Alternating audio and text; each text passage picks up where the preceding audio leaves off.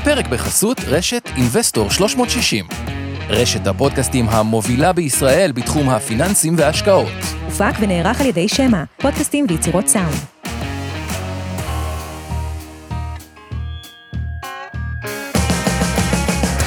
המשקיענים אבנר סטפאק ועומר רבינוביץ' בשיחה חופשית על התחומים החמים ביותר בעולם ההשקעות. ערב טוב לכולם, ערב טוב אבנר. ערב טוב עומר באוקספורד, ספר לנו מה אתה עושה שם. אני בסמינר, אני מאוד אוהב סמינרים על תכנון פיננסי, יודע מה השקעות, רק uh, החליטו להיות מקוריים באוקספורד, ושנשען באוקספורד. במקרה קיבלנו בניין שהוא בניין שבעבר היה לבנות בלבד. מעונות, שזה אומר, כאילו? בשפת העם, אם ניקח את זה לפרקטיקה של המציאות, מיטת יחיד ומקלחת בנות דקיקות, שלאו דווקא תואמת אותי, אבל אה, זורמים ומחייכים וכל דבר הוא חוויה, אז אה, ניקח את זה כחוויה. טוב, מעניין, יפה לך שם. אה, בסדר, אז אה, קודם כל נתחיל מתודות קצרות, עוז גציק שמנהל את השידור, יש לנו כרגיל שקופיות, כתוביות, תמלול בלייב, לחרשים, לקויי שמיעה וכל מי שמעוניין. שיר פלדמן ומיכל ירמוך עושות לנו הערב את התמלולים. יש לנו אה, את, אה, נכון, הוא איתנו. כן, כרגיל, איתן גרבר, שעושה לנו תרגום לשפת הסימנים אה, לחרשים. אז raise your hand, נעביר אתכם לפאנל ותוכלו אה, לראות את הסימון. אה, אה, עכשיו לא רואים אותי, רק את השם שלי, אני לא יודע מה עשיתם שם. זה, על הדבר הזה מישהו פה ישלם בראשו, הוא יושב לידי, קוראים לו אורי טולדן, הוא עושה את הפודקאסטים, לרוב עושה עבודה טובה. ערב הוא החליט שהוא מסיים את העסקתו איתנו, אבל בסדר. אני רוצה להגיד משהו על התוכנית הקודמת. לרוב, אנחנו ממליצים לאלה שהיו איתנו בפודקאסט של השעה הקודמת, של השקעות למתחילים, תישארו איתנו גם לשעה הבאה, ויש לנו נושא כזה או אחר. היום אני עושה קצת את הפעולה ההפוכה, ואני אומר לאלה ש... ששומעים אותנו עכשיו, המשקיענים, קחו reverse, חפשו אותנו ביוטיוב יותר מאוחר או מחר, או מתי שתשמעו את זה, אלה שלא מאזינים לנו בלייב או צופים בנו בלייב. זה הסשן בעיניי מאוד חשוב, דיברנו על העוקץ הסינגפורי ועל כל מיני הונאות בהשקעות, זה קורה ברגעים אלה. נתנו ממש, דוגמאות. בלייב, ובאמת, קבוצות של נוכלים שמפרסמות כל מיני קבוצות וואטסאפ, אה, כביכול קבוצה לדיון על מניות, ואז מפתים אתכם, בונים לגיטימציה, לא נחזור על כל הזה, אני אומר את זה ב-60 שניות, בונים לגיטימציה, ממליצים לכם על כל מיני של חברות ענק, ש, שכמובן אה, נראות לגיטימיות, מביאים כל מיני חדשות משוק ההון, ופתאום מתחילים לפמפם איזה נייר שלא שמעתם עליו, לרוב זה אחת משתי קבוצות של מניות, או מניות דלות שכירות, נניח מניות שחזרו מספאקים, או דברים כאלה שהמניות חסו מאוד כי העובדים וה... משקיעים לא יכולים עדיין למכור, ויש מעט סחורה צפה, ואז אפשר עם כסף קטן להטיס, אה, להריץ מניות למעלה, או סתם מניות עם שווי שוק אה, אפסי או נמוך מאוד במונחים אמריקאים, שקל נורא להקפיץ. אני קורא לו סינגפורי כי רבים מהוגיו ומנהלי הקבוצות האלה מסינגפור והודו. אה, אבל לאור הנוכחות הרבה של ישראלים שם, יש לי גם את החשד שגם חלק מהניהול שם נעשה על ידי ישראלים, לצערי שגונבים כסף, אין לי מילה אחרת לתאר את זה. מה שבטוח בצד הקורבנות, ויש הרבה כאלה, יש המון ישראלים, ואני מעריך שמפסידים פה הרבה מיליונים כל שבוע, שלא לומר אפילו עשרות מיליונים. אה, אין לי את הנתונים, אבל אני רואה אותם פעם אחרי פעם משתלטים למניה כזו או אחרת, זה לא רדיט, זה לא אה, קבוצות חמודות ש... של גיימסטופ, זה אה, נוכלות נקודה. עכשיו, מה שיפה רק, רק לסכם כן. את מה שאבנר אמר, שזה היה מאוד מעניין לדעתי, זה קורה על חברה, מהדוגמה שהבאנו זה על פגאי, החברה הישראלית, גם מעסיקה לדעתי זה 600 עובדים בארץ, וכיום ברגע זה לפחות קופצת 100 אחוז, ואחרי שכבר קפצה עוד כמה מאות אחוזים, בלי שום דיון, הראה שם, אה, הראה מסכים, מי שישמע את הפודקאסט הזה, לא, אה, אבל ישמע את כל מה שהולך ואיך זה בדיוק מתקיים, ואפילו הבאנו דוגמאות על קרנות גידור שכאילו, זה תהליך שהוא מובנה, הוא מאוד סיסטמטי, הרצה של מניה, קבוצות וואטסאפ, מיילים, דברים כאלה. חשוב להכיר את זה, אם במקרה השקעתם במניה הזאתי, זו הזדמנות של once in a lifetime למכור אותה ברווח אסטרונומי, כי הרבה פעמים שחושבים שמשהו שעולה בפראות, הוא כמו, אה, הוא ימשיך לעלות, אבל כשמבינים את הדינמיקה, מבינים שזכינו בלוטו ולמכור, אם במקרה היינו בזה סיכוי נמוך, אבל אולי. ואם לא היינו בזה, לא ניכנס לזה, כאילו לא להתפתות. כן, אני רק שתי- חייב להדגיש את. הערת אזהרה שאמרנו גם אה, בשידור הקודם לפחות אה, ארבע פעמים לדעתי. ברוב המקרים, או להערכתי בכמעט כל המקרים, החברות שמותקפות, שהמניות שלהן מורצות, אין להן שום קשר לאירוע. אני לא חלילה רומז או חושב שמישהו בפגאיה עומד מאחורי הדבר הזה, זה לא קשור לחברה. החברה אגב לא דיווחה כלום כבר איזה שבוע, אין שום אירוע. לא הייתה איזו הודעה לבורסה, זה לא בעקבות איזה דיווח כזה או אחר על איזו עסקה כזו או אחרת, זה פשוט קבוצות של נוכלים שמשתלטות כל פעם על מניה תורנית אחרת. כאמור, לרוב, ואולי אפילו בכל המקרים, החברות בכלל אין להן שום קשר לאירוע הזה, הן אה, נהנות מזה, מפסידות מזה בסוף, כי הרבה פעמים המניות האלה קורסות, הבאנו דוגמאות של ניירות שהוקפצו במאות אחוזים, ירדו כמעט ב-100% חזרה, לא רק לאיפה שהם היו קודם, אלא לפעמים אפילו לשואף לאפס. שוב, זה לא משנה, הפואנטה היא קבועה, תיזהרו, יש עוד הרבה דוגמאות שהבאנו לכל מיני הונאות שם, מוזמנים לשמוע, ובואו נתקדם לאירוע של הערב. כן, לגבי פגאיה היא קפצה משתיים וחצי, כדי להבין את זה בלי שום מודעה, משתיים וחצי דולר ל-20 דולר. בשלושה ימי מסחר, כן. פי שמונה. שעברה את, לא יודע מה, בנק לאומי תוך, לא יודע, משהו, הרבה יותר מבנק לאומי כבר לדעתי. הייתה 12.5 מיליארד לפני היום, והיום היא 25 מיליארד דולר. זה בערך פועלים ולאומי ביחד לדעתי, אבל לא זוכר במדויק. זה לא חשוב גם. לא יודע, לא יודע. אוקיי, בוא נמשיך. כן, אז בוא אז עכשיו. בואו למנה העיקרית של היום. יש כבר אה, סנוניות ראשונות של החורף, נקרא לזה, קרי העונות הדוחות הכספיים של רבעון 2. בארצות הברית, כמו שאתם יודעים, יש חברות שמדווחות כבר אפילו ימים אחרי תום הרבעון, וכבר לא מעט דוחות יצאו במגזר הבנקאות. קיווינו לדבר על הדוח של גוגל, אבל הם דחו בכמה שעות, אז זה יהיה אחרי הפודקאסט הזה. היה לנו כן דוח של סנאפצ'אט, הסנאפ האמריקאית, שכבר בישרת בו הסתיו נקרא לזה. למה דוחות גוגל, אני אגיד אה, מראש, כל כך חשובים? בעיקר בגלל הסוגיה שזה איזושהי אינדיקציה, כל עולם הפרסום, שזה מקור הכנסה מהותי של גוגל, וכמובן שסנאפ שכבר דיווחה, זה איזושהי אינדיקציה לרמת ההאטה סלש המיתון העולמי, כי, כי בסוף זה מיליוני עסקים בעולם שמשלמים, שמשקיעים כסף בפרסום, וכשאנחנו רואים הכנסות פרסום בירידה, אז הרבה פעמים אה, זה משתקף אה, מן הסתם בדוחות הכספיים של החברות, וזה כבר ב... אה, אנחנו מדברים על הרבעון הקודם, שהסתיים לפני כמעט בדיוק חודש. במקרה של סנאפ, אני רק אגיד בקצרה, שהמניה הזאת נחתכה בימים האחרונים בערך 40 ומשהו אחוז, היא כרגע נסחרת בפחות מ-10 דולרים, היא הייתה כבר באזור ה... 16-17 ביום כן. אה, שישי האחרון, חמישי האחרון. אבל זה לא כן. סתם שהיא אה, נחתכה ב-40 אחוז, מתחילת השנה היא כבר במינוס 80 אחוז, כלומר, כן, זה חיתוך, רק חיתוך. המשך ל... כלומר, בהמשך. בדיוק, החברה בשנה האחרונה מינוס 87 אחוז, וזה מניה מתחום הפרסום, חבר, חברה לא קטנה, כן, צריך להגיד בכנות, זה לא, זו חברה, נכון, זה לא גוגל ולא פייסבוק, אבל זו חברה שהיום, אחרי שהיא ירדה ב-85%, היא נסחרת ב-16 מיליארד דולר. זאת אומרת, זו חברה שהייתה באזור ה-100 מיליארד דולר, אה, לא ממש מזמן. אז היא כן מה זה איזושהי. פספסה? זו חברה שבקווטר 4 הרוויחה מלא כסף, ובקווטר, כאילו, עכשיו עברה להפסד כסף, כאילו, זה לא פספסה את התחזיות, זה כאילו עברה מרווח להפסד, שזה הרבה הרבה יותר אה, דרמטי, מה שמוביל בכלל לחשיבות של הדוחות הכספיים בתקופה הקרובה, אתן לכם רגע את נקודת. ההנחה הרווחת לפחות שלנו באינבסטור, וגם עם הרבה מאוד מנהלי השקעות אה, ראשיים שככה דיברתי איתם בקרב המוסדים את הלך הרוח, אוקיי? אה, ולמה זה יותר חשוב? כולם מסכים, ההנחה, אני אתן לכם, יש שתי סצנריונים, אני אתן לכם את התרחיש המרכזי של רוב החברות שאני מדבר איתן. התרחיש המרכזי, כולם חושבים שברבעון הקרוב ורבעון הבא, כלומר שתי הרבעונים הקרובים, אין טריגרים אמיתיים לעליות. כלומר, יש חשש אמיתי מעונת הדוחות.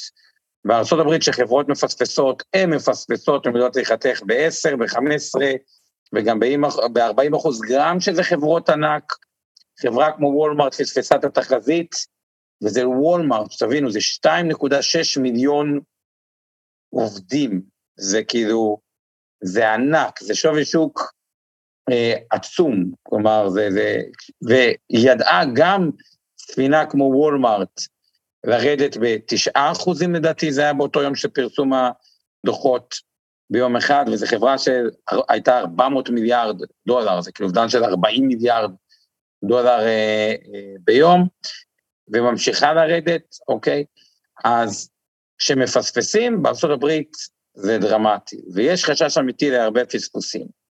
אממה, ולמה העונה הזאת היא, היא, היא חשובה, יש איזושהי מחשבה, כבר אצל הרבה אנשים, אוקיי, האינפלציה, היא בסוף השתלטו עליה, וגם אם יש מיתון זה עוד יותר השתלטו עליה, כי חברות יש להם מלאים, יורידו מחירים, לא, לא יעלו מחירים, או באופן כללי מיתון הוא גורם מאוד אינפלציוני, כי זה פחות uh, קניות, זה גם מדכא את כל העליית מחירים, כי הכוח אדם של העבודה עלה, אנחנו בסך הכל בתעסוקה מלאה עכשיו, ויבוא רגע שאם הריביות לא ימשיכו לעלות, או אפילו אחרי זה בעוד uh, שלושה רבעונים, ארבעה רבעונים אפילו ירדו, נחזור לעולם של טינה. מה הכוונה טינה? There is no alternative. ואז, אה, ובמכפילים שנראית, זאת המכפילים הרבה יותר נוחים, ושהציפיות הן כבר ציפיות נמוכות, כלומר, כמו שמניות יודעות, נטפליקס נגיד, איבדה מיליון מנויים, אבל שימו לב מה קרה, היא איבדה מיליון מנויים, והמניה טסה. למה? כי חשבו שתאבד שני מיליון מנויים. כלומר, ציפיות נמוכות הן קרקע מאוד מאוד מאוד טובה אה, לראלי בשווקים, שתבינו, היא הייתה ב-171, היום ב-214, זו עלייה מאוד מאוד אה, גדולה. וכולם, הקונצנזוס הוא, אוקיי, עוד שנה אנחנו בנקודת כניסה מאוד מאוד טובה, שזה ציפיות נמוכות, וכל נרטיב העלאות הריבית יהיה קצת מאחורינו. אממה, ופה ההתלבטות הגדולה, של הרבה גורמים, ויש גישות שונות למשקיעים שונים לגורמים שונים, אוקיי, האם הכיוון העד שנה הזה, בחצי שנה הקרובה, תהיה נקודת כניסה הרבה יותר נוחה. כלומר, יהיה פספוסים, יהיה אכזבות, יהיה עוד ירידה שצריך לזכור. הפאניקה, וסתם, אבנר, בעלים של אה, אה, מיטב, אתם כבר יודעים את זה, שחקן גדול, לדעתי אפילו הכי גדול בארץ בעולם של קרנות נאמנות, הייתה בגרות של הציבור, כלומר, לא הייתה את הפאניקה של הקרנות נכון. נאמנות. עכשיו, אני אומר את זה גם לחיוב וגם לשלילה. מה הכוונה? יש ריח, זה כמו משיכת חבל, שבינתיים שני הצדדים מושכים, מכפילים יותר טובים, בוא נהיה בוגרים לא בקורונה, לא נזרוק את כל הסחורה, לבין די, כמה עוד אפשר לשבת על הגדר שיש אוקראינה, יש רוסיה, יש מתיחות סין טיוואן, יש מחירי נפט עולים, יש אינפלציה, יש פספוסים בדוחות הכספיים. כאילו מתחילה להיווצר את התחושה של כאילו, בוא, בוא נלך על הגדר קצת, כאילו נוציא את הכסף, מה שיכול להוביל לאיזושהי פאניקה, ונזילות, ואבנר חוזר על זה הרבה, עניין מאוד מאוד חמקמק, מה הכוונה בחמקמק? שאין נזילות, שיש פדיון ואין מי שיקנה, לא טוב. בין יורד קורס, אין מי שיקנה, זה פשוט זורקים סופליי, אין דימנד, מאוד בעייתי, ואז יש תזה שאומרת, אוקיי, עדיין לא, לא, לא לקנות את ה-by the, the deep, את הירידה שכל פעם קורית, או טיפה לחכות, וזה מין אה, מושכות, למרות שכאילו נראה שבעוד שנה המצב הוא כבר יהיה מצב די טוב, ציפיות נמוכות, מכפילים שמעניינים. אז זה, זה, זה הוויו המרכזי, יש את הוויו היותר מחמיר, שאומר, רגע, לכל הדבר הזה, האינפלציה תשתולל והריבית לא תעצור בשלוש, ואז זה אפילו תרחיש עוד פחות אופטימי, או נקרא לו יותר אה, פסימי, זה משהו לגבי התרחיש הבסיסי שלך, או שנצטול מכפילים ובנקים ודברים שאתה רוצה בוא, להגיד? בוא, בוא נעשה רגע הפסקה באמת לבנקים ומכפילים, הפינה הרגילה שלנו, סליחה, לפינת המכפילים, קצת אקטואליה, ונחזור באמת לזה. אוקיי, מכפילים, חוזרים על זה הרבה, ה-S&P אה, אזור ה-16.6, נדבר על מכפיל עתידי, הנסדק 21, גרמניה, בריטניה קצת מתחת ל-10, תל אביב 35, 12.9, מכפיל רווח תל אביב 90, 10.9, סין אזור ה-11, שזה גם מכפיל אה, נמוך, ביפן 12.3, אוסטרליה 12.6, כלומר, ארה"ב שהיא המייצג הגבוה ה-S&P הוא 16.6, ורוב השווקים פחות מזה. לתוך הדבר הזה יש עוד טריגר חיובי, שבסוף אמרנו השקעות זה עולם בין אלטרנטיביות, שימו לב למה קרה לתשואות האג"ח. מאוד מאוד ירדו, ארה"ב 2.78, זה כן. כאילו לא דרמטי, אבל זה דרמטי. ישראל, אג"ח לעשר שנים, 2.1, זה כאילו... שתיים אה, וחצי, ש- שתיים וחצי. שתיים. כן. שתיים וחצי, 2.51, שזה דרמטי. למה? בשלוש ומשהו, זה משהו אחד. ב-2.51 זה פתאום נראה פחות אטרקטיבי, אפרופו נדבר על בנקים ותשואות על ההון של הבנקים, זאת אומרת, אולי אני אשקיע בבנק ולא באג"ח של הבנק. כן, ורק נזכיר שהתשואות שאנחנו מדברים עליהן של אגרות החוב הן תשואות נומינליות, זה לא התשואות הריאליות. כלומר, בניכוי אינפלציה, אה, בטח, אני לא כן, מציע לכם להניח אה, 8% אינפלציה או 9% בארצות הברית עכשיו לעשור הקרוב, לשנה, זה לא יקרה כנראה, אבל בהחלט, גם אם ננקה 2-3% אינפלציה, כשהאינפלציה תחזור לרמה נורמלית, עדיין בסוף התשואה הריאלית היא שואפת לאפס, גם כשמציעים לכם אה, אג"ח לעשר שנים של ממשלה ב-2.8 אחוז, או בארץ 2.5 אחוז. כן, גמרנו עם העידן של אפס אינפלציה, גם אם מה שאנחנו רואים בשנה, שנתיים החולפות, אה, יחלוף מן העולם בקרוב. בדיוק, ואם זה ממשיך קצת לרדת, או יגידו, אוקיי, האינפלציה נשלטה בין אם המשכורות יהיה פיטורים, אשר מתחילים לראות את הניצנים ואת הדברים, פחות לחצי שכר וכו' וכו' וכו', תמיד יש את הסיכוי לחזרה לאותו נרטיב של טינה, אוקיי, עוד פעם, כמו בקורונה, עוד פעם, עוד פעם אין אלטרנטיבה, ולזכור שהעשור האחרון היה עשור טוב לשווקי המניות. רק בשביל הדוגמה, הנסדק אחרי כל הקריסה בשווקים ואחרי כל הירידות בחמש שנים האחרונות הוא פלוס 108, זה נומינלית 20 אחוז לשנה, כמובן במונחי תשואה קצת פחות, אבל זה המון, אוקיי? נכון. ה-S&P עדיין 60 60 אחוז. אחוז, תל אביב 90, כמעט 120 אחוז, ב-117 אחוז בחמש שנים, ואז מתחיל תהליך לא מבורח ראשון, אלא לא רוצים להישאר האחרונים שנכנסים לאותו גל עליות, אה, ולזכור, משברים עושים גם איזשהו טוב, כלומר, חברות היום, וראינו את זה בדוגמה מפייבר שהיום מודיעה שהיא מפטרת עובדים, אנחנו חוזרים לעסקי הליבה, איך מרוויחים כסף. לא איך מגדילים הכנסה, איך מרוויחים כסף, שבגדול זה לא דבר רע, זה כאילו מחזיר את כולם מימי הזה, וימי הרבה יותר אה, אה, אה, פוקוס, להתמקד בהצעת הערך הבסיסית של החברה, וברווחיות, ובמה שנקרא Unit Economic, אז זה מהבחינה הזאת לגבי המכפילים, מכפילים נוחים, האלטרנטיבה פחות טובה ממה שהייתה לפני תקופה לא קצרה, מלפני כמה חודש, שבועות. חודשיים, כן. ומאוד מעניין לראות איך עונת הדוחות הזו אה, עוברת מהבחינה אה, הזאת, ושוב, צריך להיות מאוזנים. בואו נדבר שתי מילים על הבנקים בארצות הברית. למה שתיים נדבר הרבה יותר?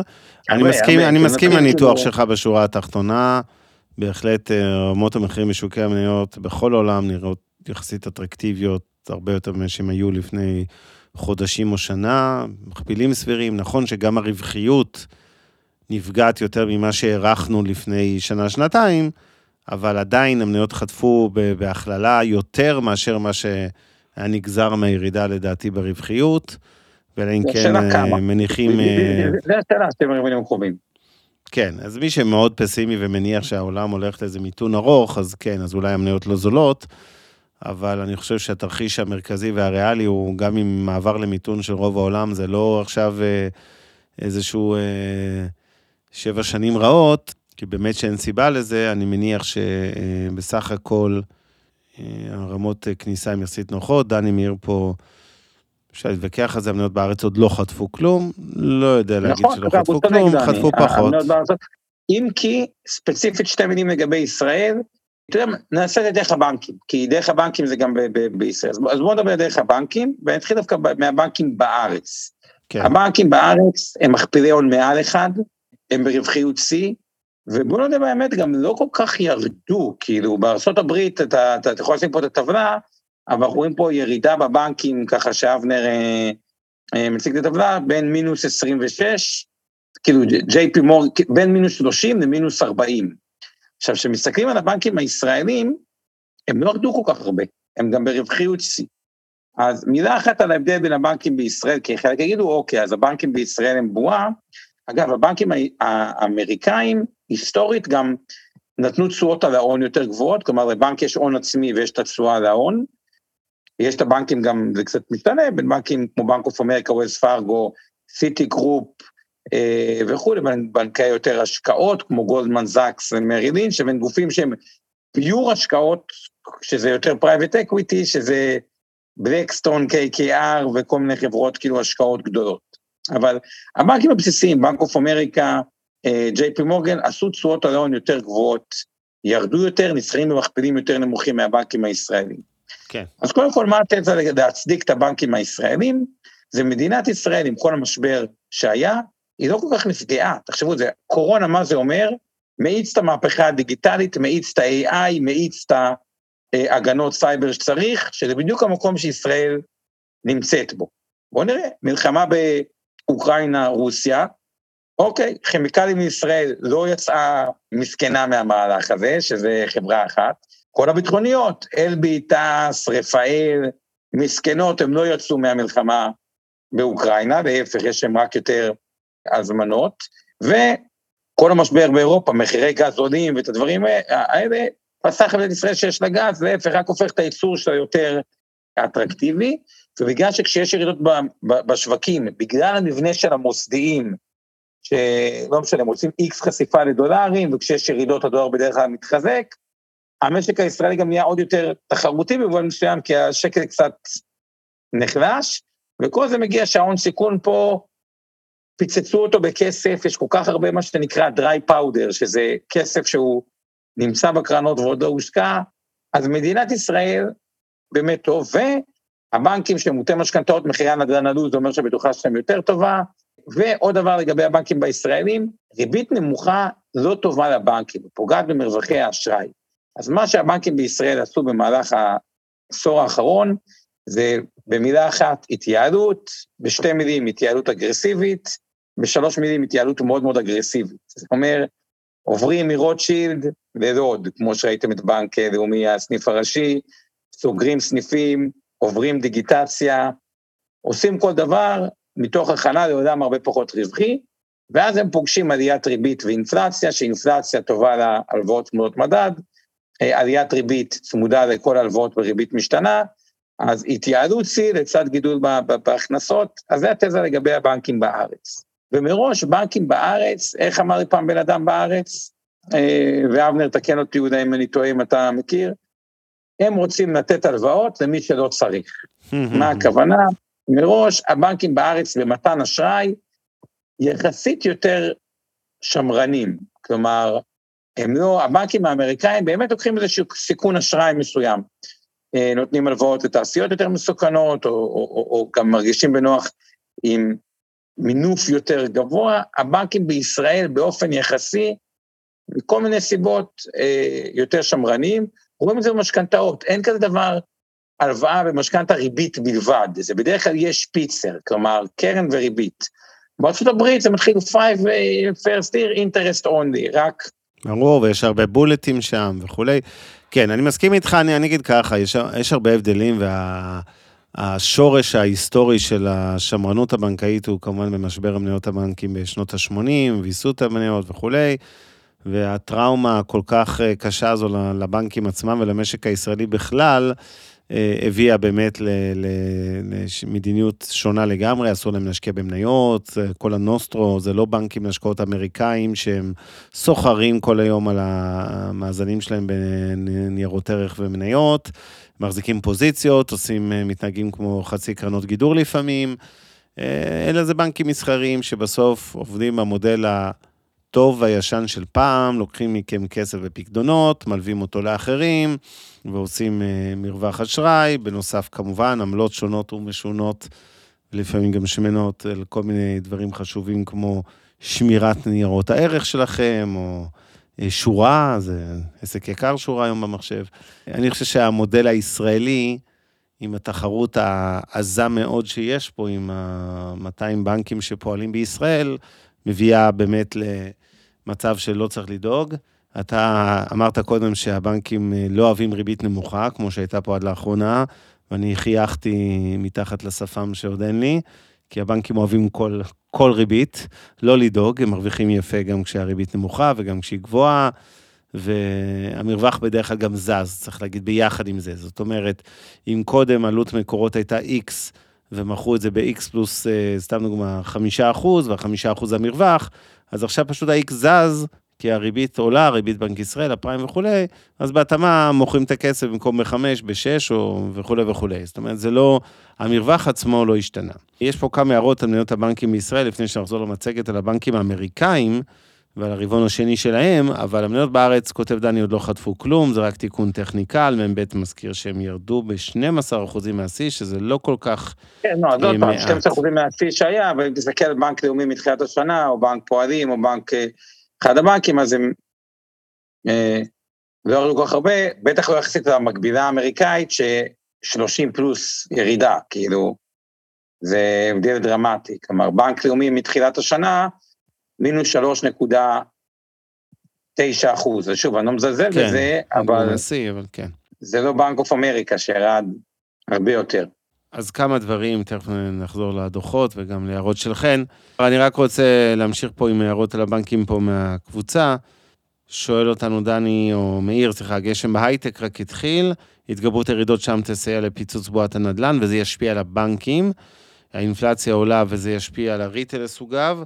אני מסכים עם הרבה מה שכתבת, רק לא עם השורה התחתונה על השפעה על הבנקים. זאת זה שהמשבר בתעשיית ההייטק, שהתחיל מהצד הפיננסי בנסדק במניות מאוקטובר 21 ועד היום, כל הירידות החדות האלה, ועובר לאט לאט למשבר קצת ריאלי, ראינו חברות שמפטרות וכולי, השילוב הזה הוא בהחלט מדאיג, אבל צריך להגיד בכנות, א', מגזר הבנקאות במישרין, הוא בחשיפה מאוד נמוכה לעולם ההייטק, אין הרבה פעילות אשראי בהייטק, כי אין ביטחונות לרוב, וזה לא חברות שהרוויחו, ולכן במישרין, הם בטח לא יפסידו מזה יותר מדי, וההשפעה אה, העקיפה, נניח, ניקח את שוק הנדל"ן, ש... הרבה מהעושר של ההייטקיסטים בישראל, לא רק האקזיטים של יזמים, אלא גם אה, עובדים ברמות כאלה ואחרות שפגשו בין מאות אלפי דולרים לפעמים אה, פחות אה, שכיחים, גם מיליוני דולרים למשק בית, וקנו עם זה דירות וכולי.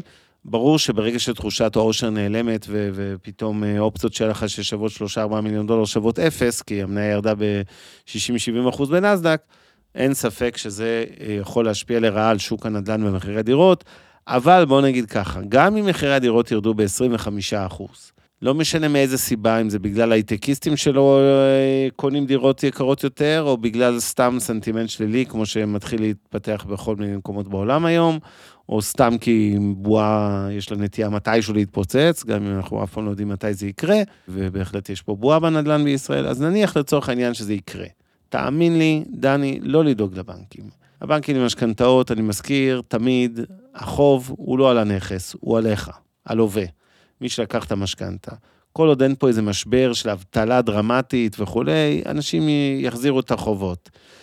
גם הנכסים נתנו, הלוואות המקסימליות ניתנו בישראל ב-75 אחוז מימון. 75 אחוז, עברו שנתיים. והממוצע הוא הרבה יותר נמוך מזה. אז ירד כבר ל-70 אחוז, והנדל"ן עלה ב-30 אחוז בשנתיים האלה, ב-20 אחוז, עזבו, זה רק הבנק יותר ירוויח מזה. תקפיא את המשכנתה, הוא ייקח הקנסות וזה זה.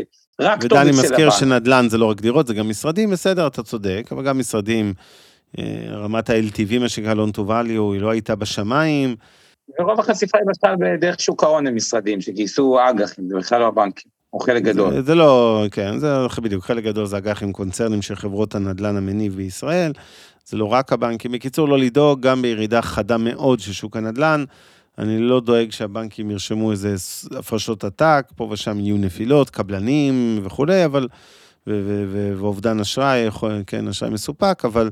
עדיין במסה הקריטית, התשואות של ההון שהבנקים יוסיפו להיות גבוהים, וגם גבוהות, וגם אה, הבנקים הדיגיטליים שמשון, כמו החדש, ה-Zero One שהתחיל לפעול. האם זה סכנה לבנקים? לא, הם, הם בהחלט יפגעו בבנקים, הם ייקחו נתח שוק מסוים, יורידו את המחירים, הם יעודדו תחרות, אבל לא ברמת סכנה שאני מודאג מאוד מבנק אה, כזה או אחר, וצריך להגיד גם בכנות שהם בתהליך התייעלות אינטנסיבי, הבנקים הוותיקים, כבר שנים, וזה ממשיך כל הזמן, הם מוכרים נדל"ן, הם יוצאים ממרכזי ערים לפריפריה, הם מפטרים עובדים, בעיקר בדרך של אה, התייעלות של, אה, כן, תוכניות פרישה מרצון, יורדים בכוח האדם הבנקאי, כך שבסך הכל הם מפצים על כל הנזקים, כולל נזקי תחרות להערכתי. בהקשר הזה. אבל אני רוצה שנעבור רגע לבנקים האמריקאים, ברשותך. בדיוק, אה, יפה. אז אז יש פה כן, שקף שהוא. קצת מורכב, בואו ניתן לכם באיילד, כי גם הרוב צופים שומעים אותנו בפודקאסט, אה, בין אם בפקקים ובין אם בהליכות. או בבית, אוקיי. תופעה מאוד מאוד דומה למה שרואים בארץ. בנק אוף אמריקה, שהוא אגב הבנק עם הכי הרבה הפקדות, פקדונות, אה, של 1 טריליון דולר פקדונות, שזה אלף מיליארד, אני אפילו לא סכומי עתק. אלף מיליארד, כן. מספר אחד בהרבה מאוד אה, אה, דברים. מה אנחנו בעצם רואים בתוצאות שלו?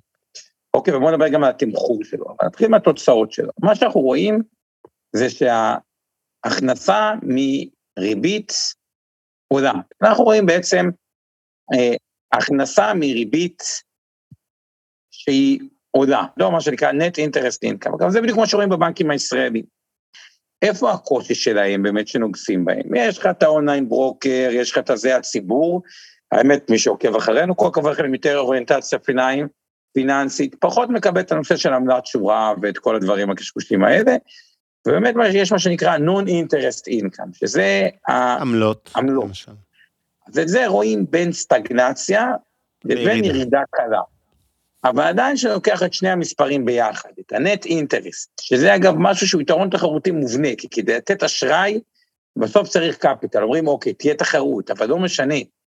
קפיטל הוא קפיטל שאפשר לעבוד איתו, כלומר, גם אם מגיע בנק חדש, אם מגיע עם 100 מיליארד זה משהו אחד, אם מגיע עם מיליארד, הוא כאילו, אם אין לו הרבה כסף, הוא אולי ינגש, ינגס טיפה, במה שנקרא non-interest income, מה שנקרא העמלות שלא קשורות מריביות, ממשכנתאות וכו', אבל בסוף בשביל לתת הלוואה צריך כסף, וזה אי אפשר לקחת מהבנק.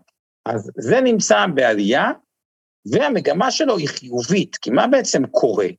שימו לב, הבנקים כמעט סיימו את אלימות ההון, מה זה אומר? שעכשיו כל מלווה חדש שהוא בא, הבנק אומר לו, תקשיב, לי כבר אין אינסוף רזרבה, זה לא כבר תקופת הזוהר. בוא, אל תתווכח איתי על הריבית, אני מגדיר לך את הריבית, תגיד תודה שנותן לך כסף. כלומר, גם הכוח קצת עבר לבנקים. תשמע, המצב לא טוב, אתה לא רוצה, לא צריך. כשבן אדם שומע את זה, אתה לא רוצה, לא צריך, הוא אומר, טוב, תביא. כלומר, גם המרווחים החדשים שהם נותנים יותר גבוהים, גם התחושה שבעתיד הריבית תהיה יותר גבוהה. בהתחלה זה פועל לטובת הבנק, למה? כי גם אם הריבית שהוא נותן עכשיו, תסתכלו על משכנתה, אם הריבית של המשכנתאות עלתה, זה לא שאנשים לוקחים פחות משכנתאות, אתם אומרים, מהר מהר אני אקח לפני שיעלה יותר. כלומר, דווקא השלב הראשוני הזה, הוא עוד יותר משפר את המצב שלהם, כי כל מי שהוא דווקא טוב, אומר, טוב, יאללה, אני אקח עכשיו, למרות שזה יותר יקר, במרווח יותר יקר, אה, וכו'. כן, רק אני רוצה להתעכב רק שנייה לדוגמה הזאת, כי בדיוק יצאו נתונים של שוק המשכנתות הישראלי אתמול ביוני, ושוב שיא חדש, 11 מיליארד. תזכרו, זה שוק כבוש, זה אנשים שחתמו על עסקאות בכלל של דירות בקבלנים ב-2021, או בתחילת שנה זו, או קנו דירות רק לפני שלושה-ארבעה חודשים, ועכשיו הם צריכים לשלם את המשכנתה. זה לאו דווקא קונים חדשים שקנו דירה ביוני, זה בהכרח לא אגב, כי הם לא היו מספיקים לקבל משכנתה כל כך מהר. ואותו דבר, בהתחלה של כל משבר, כמו שעומר מתאר בצדק, הבנק מרוויח, כי בעצם... אלה שעכשיו לוקחים משכנתות בארצות הברית בחודשים האחרונים, זה כאלה שבדרך כלל התחייבו כבר קודם על... מה זה? גם בישראל, גם כן, בישראל. בדיוק. אז המרווח. מזנק על לקוחות קיימים. השלב ההמשך של המשבר, שכבר רואים אותו נגיד בארצות הברית, ואני מניח שיראו אותו גם פה בקרוב, זה שיש ירידה לא קטנה בכמות העסקאות של רכישות דירות, ולכן תהיה גם ירידה בכמות המשכנתאות בעוד כמה חודשים. נכון, אבל בדומה קצת לגופים הפיננסיים בארץ, תסתכלו סתם דוגמה על חברות הביטוח, בתי ההשקעות ודברים כאלה, אבנר הוא קצת מנוע מלדבר אוי, על בתי נו, אתה השקעות. כל פעם חוזר לזה, עזוב אותי מבתי השקעות. לא, כן. אני רק אומר את זה ככה, ועל הבנקים בארץ, זה שניהם. היקף הנכס שלהם הוא כל כך גדול, שלאט לאט היקף הגיוס השולי הוא פחות משפיע. מה הכוונה? ניקח גוף כמו הפניקס, אוקיי, או כמו מגדל או הראל או בית השקעות בארץ, לא משנה מה. ברגע שהם כולם שם, כל העשרת הגדולים, מנהלים בוא נגיד בין 200 מיליארד ו-300 מיליארד, פתאום אם הוא מגייס במקום מיליארד לחודש, חצי מיליארד לחודש, למי אכפת? כאילו, אכפת, אבל לא עד כדי כך. כלומר, ככל שהתיק יותר גדול, ואם כל האשראי במשק הוא שתי, שתי טריליון, שני. ההשפעה השולית של העסקה החדשה היא פחות דרמטית. זה לא שהוא נותן פחות משכנתאות, אז כל התיק הישן לא ממשיך לעבוד. בואו לא נתבלבל, כאילו, זה ממשיך לעבוד. אז אומרים, אוקיי, הרווחיות השולית היא טיפה, היא טיפה פחות אה, אה, אה, גבוהה, אבל זה לא עד כדי כך דרמטי בגודל תיק שכבר נוצר להם. כן, ואם נחזור רגע לדוגמה של בנק אוף אמריקה, אז אם נעבור על כל הפרמטרים השונים, כולל, אה, כן, כמובן, סך ההכנסות בשיא כל הזמנים, Q2, 22, 9.1 מיליארד דולר, גם עם ההכנסות מעמלות כאמור בירידה. אז פיצו על זה הכנסות בריבית ובנטו הם בשיא. ההוצאה, כן, אה, אה, לצורך העניין, חמישה מיליארד דולר ברבעון, היא אמנם גם בשיא, אבל עדיין המרווח נראה טוב. מדד היעילות, מה שנקרא, שזה אחד המדדים בבנקים. הפקדונות, היקף הפקדונות, עלו אה, מהרבעון השני שעבר מ-980 מיליארד דולר ל-1.08, כלומר צמיחה של קרוב ל-10 אחוז. היקף האשראים גדל בנניח 4 אחוז, מהמקביל אשתקד ל-290 מיליארד דולר היום. הדבר היחידי שאולי ירד בצורה יותר חדה, וזה בגלל הבורסות והירידות זה, זה היקף נכסי הלקוחות, שמושפע מן הסתם, בגלל שבארצות הברית גם יש אחוז החזקה גבוה במניות, אז כמובן המרכיב הזה ירד בערך בעשרה אחוז ברבעון הזה לעומת המקביל שנה שעברה, אבל בסך הכל רוצה לומר, זה כן, לא לדאוג גם לא לבנק אוף אמריקה מבחינת המספרים הבסיסיים, רק מה, הדוחות זה תחזיות, וכשדברים נראים קצת פחות טוב בארצות הברית ממה שחזו לפני חצי שנה או שבועיים, אז המניות הרבה פעמים אה, חוטפות. יש מה שנקרא מרווח הריבית, והוא גם בעלייה, כלומר פר דולר שנותנים הוא יותר רווחי. נכון. עלייה אה, חדה אפילו, 12 וחצי ה-net interest income מול 10.3 במקביל אשתקד. כן, אבל, אבל למטה רואים, יש גרף שנקרא המרווח, אוקיי? נכון.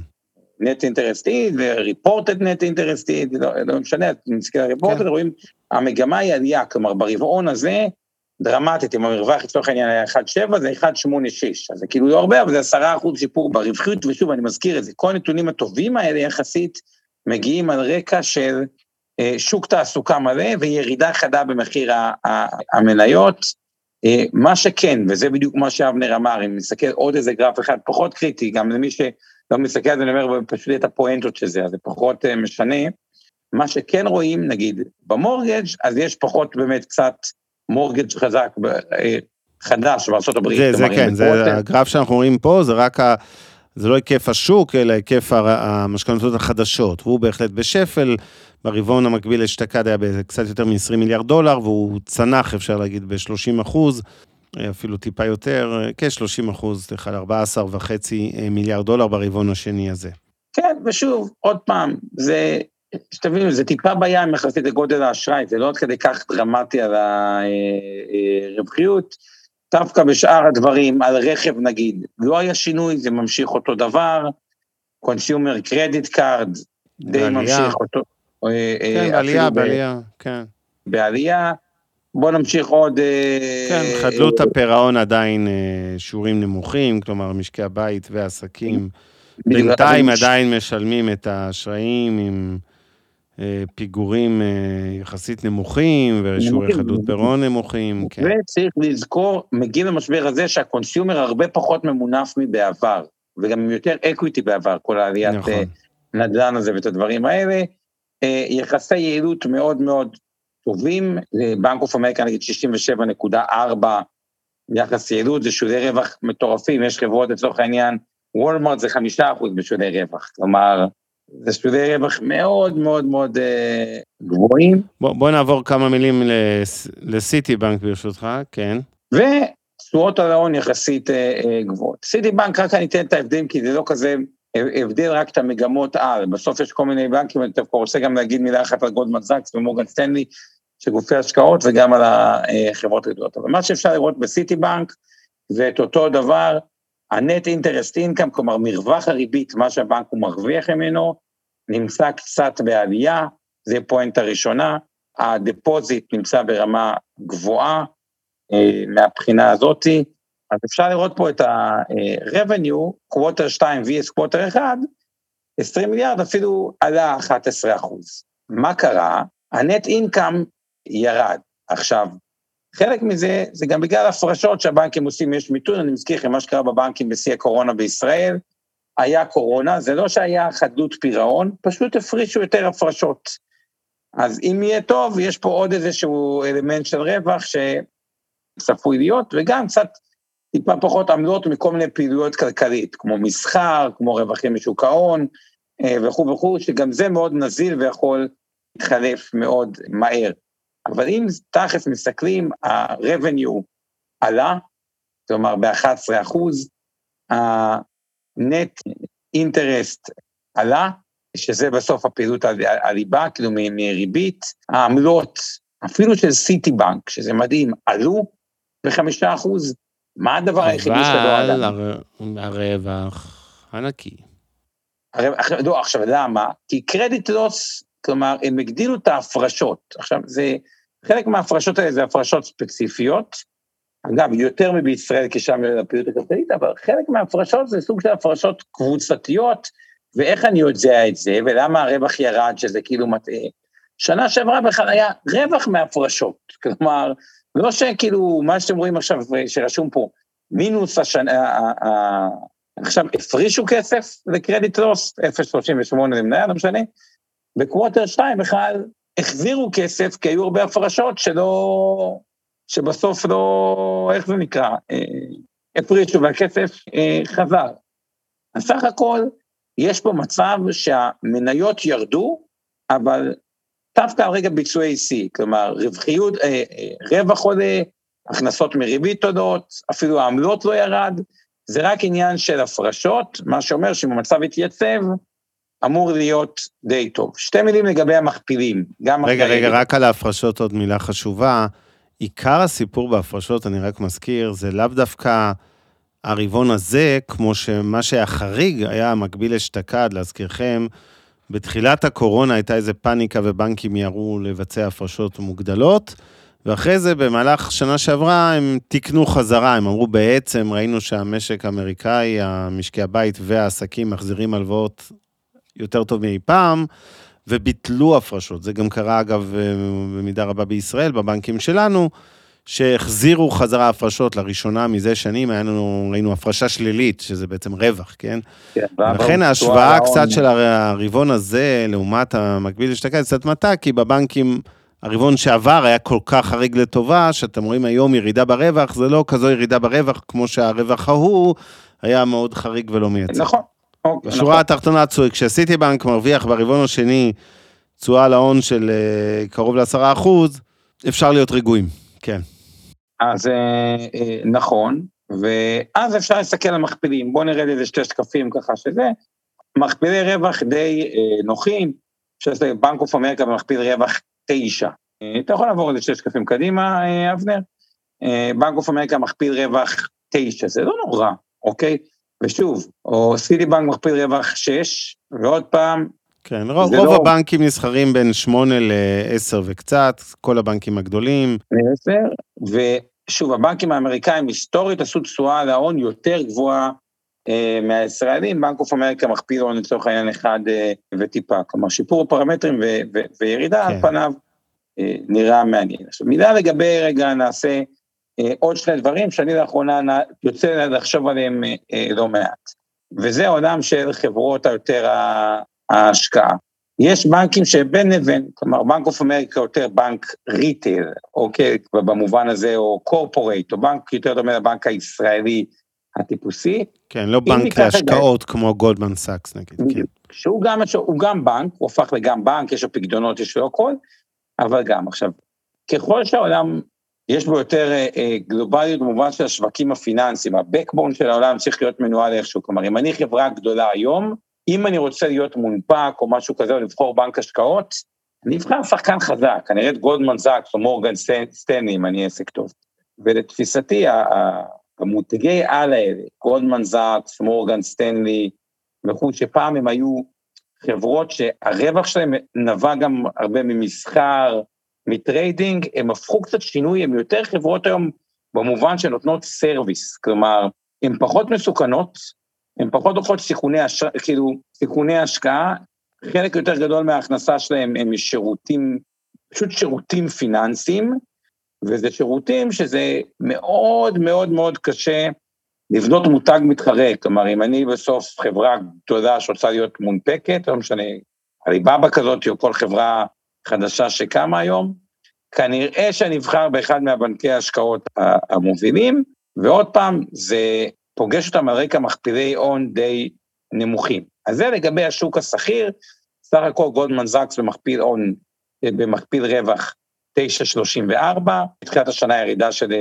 20 אחוז.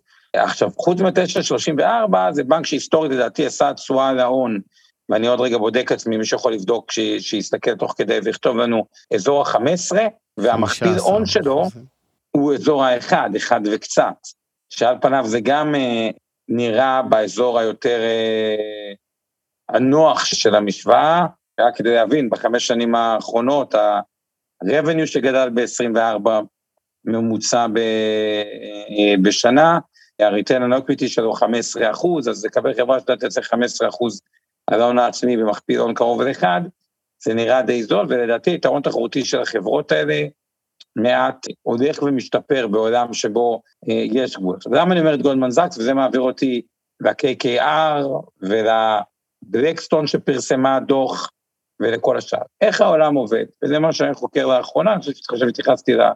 בפודקאסטים, אבנר, אני גם אה, אשמח לשמוע את דעתך. העולם, אני מחלק אותו לשני סוגי חברות, אוקיי?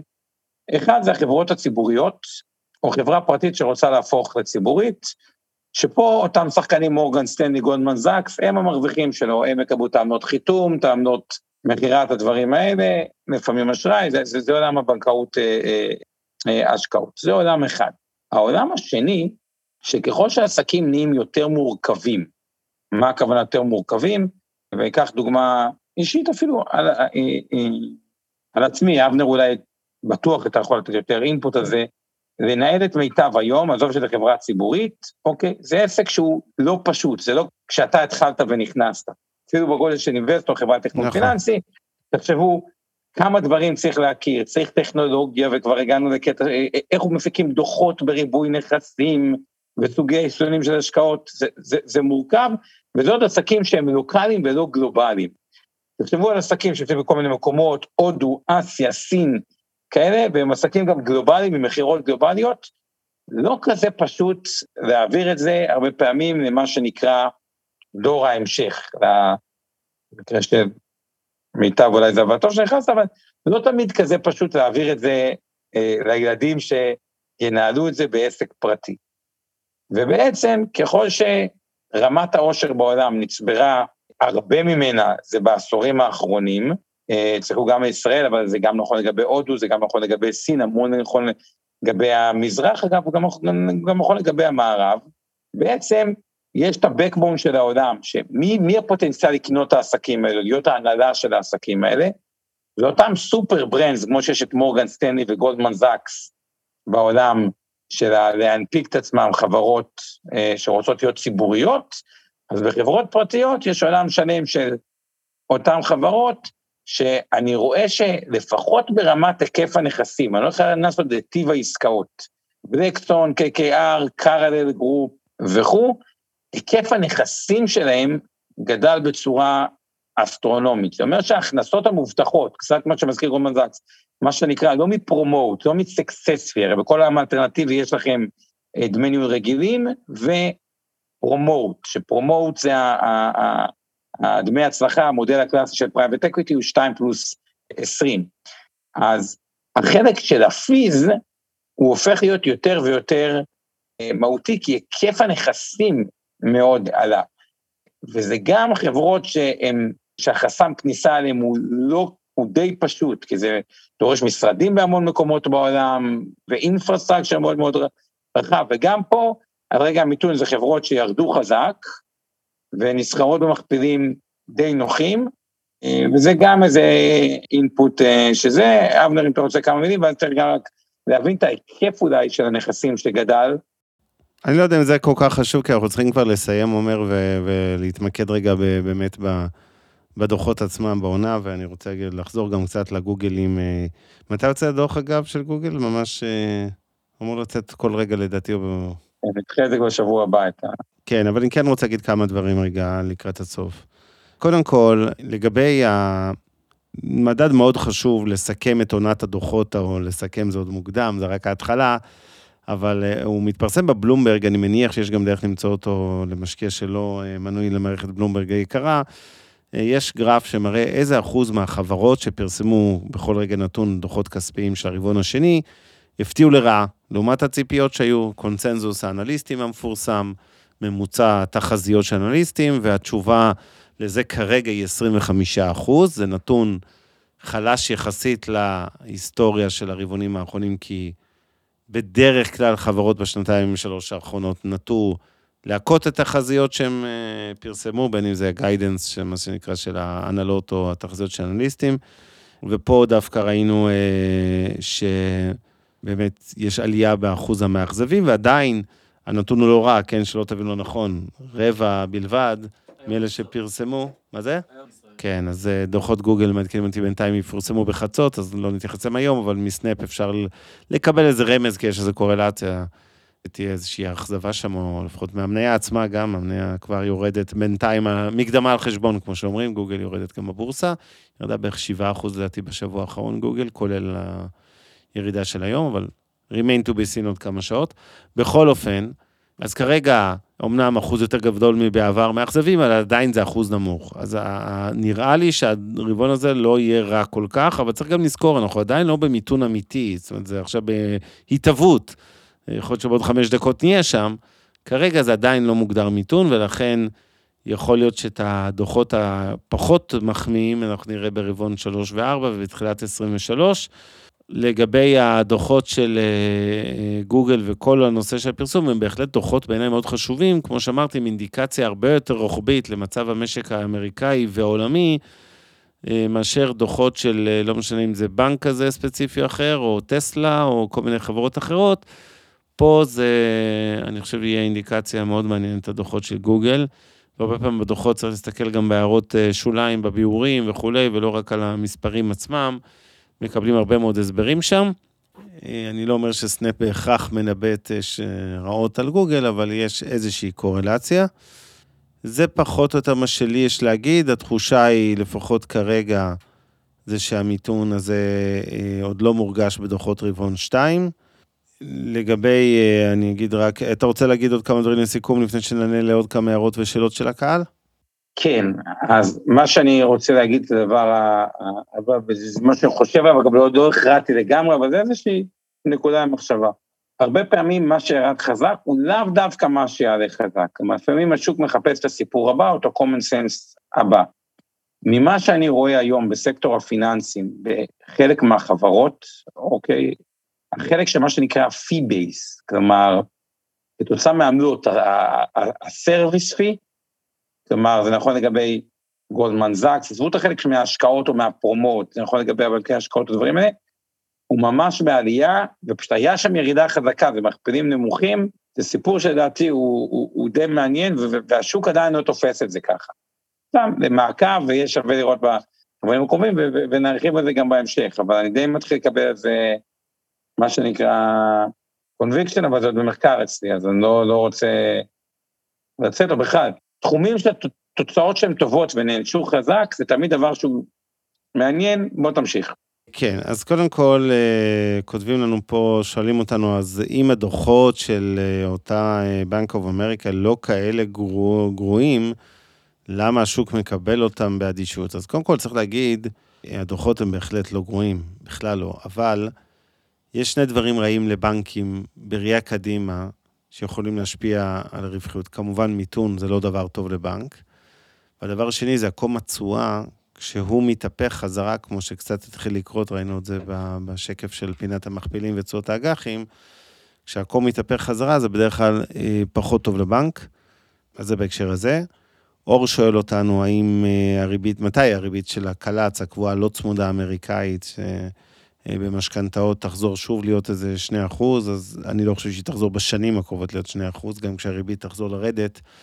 אה, משכנתאות שם נלקחות ב-6 אחוז, יילקחו אולי ב-3.5, 3.5, 4, 4.5 אחוז. לא נראה את המספר 2 כל כך מהר, להערכתי לפחות. זה לגבי זה. אני חושב שאפשר, אה, כן, ועוד שאלה, אם אנחנו צופים בישראל ירידות דומות ל-S&P 500, א', אף הנבואה לא ניתנה גם לנו. כן אגיד בוא נגיד את זה ככה, השוק הישראלי לא דומה ל-S&P 500. הוא מתנהג קצת שונה מהעולם, למרות שיש קורלציה יחסית חזקה עם הבורסות, שאנחנו יודעים שיש ירידות חדות בארצות הברית, זה משתרשר לפה והפוך. מבנה הבורסה שלנו שונה מבחינת אופי החברות, הוא לא בדיוק מייצג אחד לאחד את המשק הישראלי. יש נוכחות דלה יחסית לחברות הייטק, רובם ברישום כפול, רוב ההייטקיסטיות נסחרות אה, בארצות הברית בנסדק, ולא בהכרח גם וגם, אבל לא חשוב. בכל אופן, אנחנו נזכיר כרגיל שכל מה שעשינו הערב זה לא ייעוץ השקעות, לא תחליף לייעוץ השקעות, לא המלצה לביצוע פעולת השקעה כזו או אחרת, לא להימנעות מפעולה כזאת. אנחנו כרגיל מחזיקים בכל הניירות שהוזכרו פה, בין אם זה בנקים ובנק אוף אמריקה בחו"ל והבנקים בישראל, ולא זוכר איזה דוגמאות עלו פה הערב, תאמינו לי, כל נייר ערך כזה נמצא אי שם בתיקי אינבסטור 360, או בתיקי השקעות, קרנות הנאמנות הגמל, הפנסיה, השתלמות שמיטב מנהלת, ולכן יש לנו אינטרס בזה שאנחנו מזכירים מניות כאלה ואחרות. וכל מה שאומרים פה הערב זה דעתנו האישית והפרטית ולא דעתה של אינבסטור ושל מיטב. אה, יש סיבה, עירית שואלת, למה מייקרוסופט יורדת היום כל כך הרבה? האמת שלא הסתכלתי עליה ב live, מה, מה הסיפור? חן, לא, אתה יודע להגיד לי? לא, מאטים, מאטים בהאטה, ב', צריך להגיד את זה, מייקרוסופט, קודם כל מה זה כל כך יורד, ירדה 3.5 אחוז. עכשיו, זה גם מגיע רגע כן. שמייקרוסופט אומנם ירדה 25 אחוז מתחילת השנה, אבל מייקרוסופט ירדה פחות, כלומר, במשבר, שנה האחרונה מינוס 13 רק, מכפיל רווח 27, ששוב עולה השאלה, מה עדיף, מייקרוסופט במכפיל רווח 27, או גוגל במכפיל 19, לא יודע, או פייסבוק במכפיל 12, אני חושב ש-12, אני אסתכל עכשיו.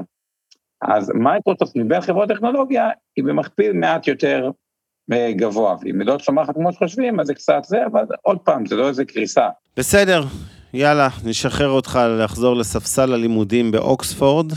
תודה אה, עומר, נגיד תודה לכל הצוות שהיה איתנו הערב כרגיל, עמי ארביב, אורן ברסקי ואור חלמיש מאינבסטור. יש לנו פה את אורי שמע, מש... אורי שמע, אורי טולדנו משמע, מהפודקאסט, מטולדנו פודקאסט LTD. תודה למיכל ירמוך ולשיר פלדמן על הכתוביות. תודה לאיתן גרבר על התרגום לשפת הסימנים. למי עוד אנחנו חייבים תודות? לעוז גצליק הגדול שמנהל את השידור עכשיו מהבית, והוא ממיטב. ו, ו, ו, לאור אריאל, אלופה אופטימית מקבוצת משקיעים בדרך לעצמאות כלכלית, שאנחנו משודרים גם אצלה. אה, קבוצה מצוינת. זהו, לא, בואו נעצור פה, הרשימה יודעת ארוכה מדי. תודה לכולכם, שיהיה ערב טוב, אה, תעשו דברים טובים, זה יחזור לכם ריבית והצמדה, ואנחנו ניפגש בשבוע הבא. עומר, אתה בישראל שבוע הבא? שבוע הבא מישראל. או, אז לשבוע הבא בתל אביב הבנויה, וניפגש אה, פה. ושוב, מזכיר לכם, מי שלא שמע את השידור הראשון שלנו ערב השקעות למתחילים בנושא הונאות פיננסיות והעוקץ הסינגפורי, תאמינו לי, פרק מעניין. לילה טוב. הפרק בחסות רשת אינבסטור 360. הופק ונערך על ידי שמע, פודקאסטים ויצירות סאונד.